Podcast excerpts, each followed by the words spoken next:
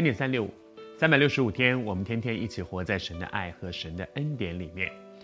约瑟的人生，上帝对他有一个荣耀的计划，是要他一生去完成的一个重大的托付。但是为着让约瑟能够承担这个托付，神在他的生命里面做一件很奇妙的事。十七岁之前，他是一个爸爸宠爱的心肝宝贝。十七岁的时候，他的人生有一个极大的翻转，而那个翻转的关键，其实是因为爸爸的偏心。爸爸偏心，以至于十个哥哥们讨厌他，提醒我们，爱我们的孩子要有智慧。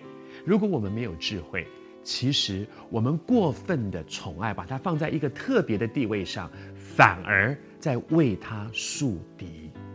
他周围很多的人，因为看他不顺眼，因为因为爸爸特别疼他，因为老板特别疼他，结果反而让他的人际关系出了很大的问题。我们一起来学，不要爱之，是足以害之。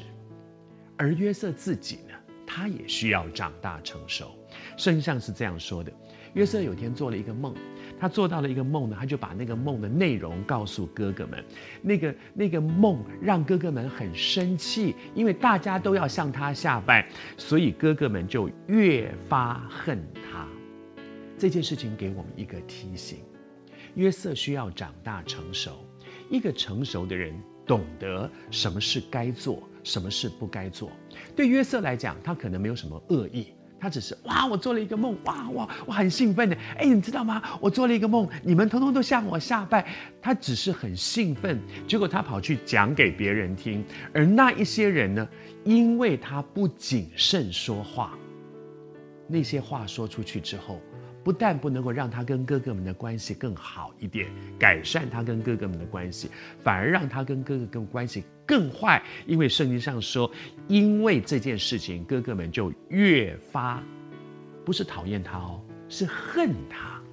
你看，这是多么大的一个提醒啊！求主帮助我们。圣经上讲说，言多必失，说。说话说太多，多言多语，难免有过。这是我们华人的概念，这也是圣经给我们的教导。求主帮帮助我们，不但在圣经里面我们看到多言多语会给自己惹来麻烦，我们华人也说言多必失。求主帮助我们在这样的事上有一个学习。圣经里面其实有一些有智慧的人，他们懂得，好像圣经讲到玛利亚。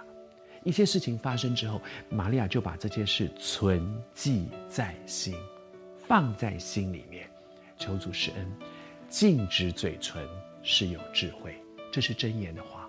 禁止嘴唇，让我的嘴在话要说之前，先停下来想一想，这样说出来有意义吗？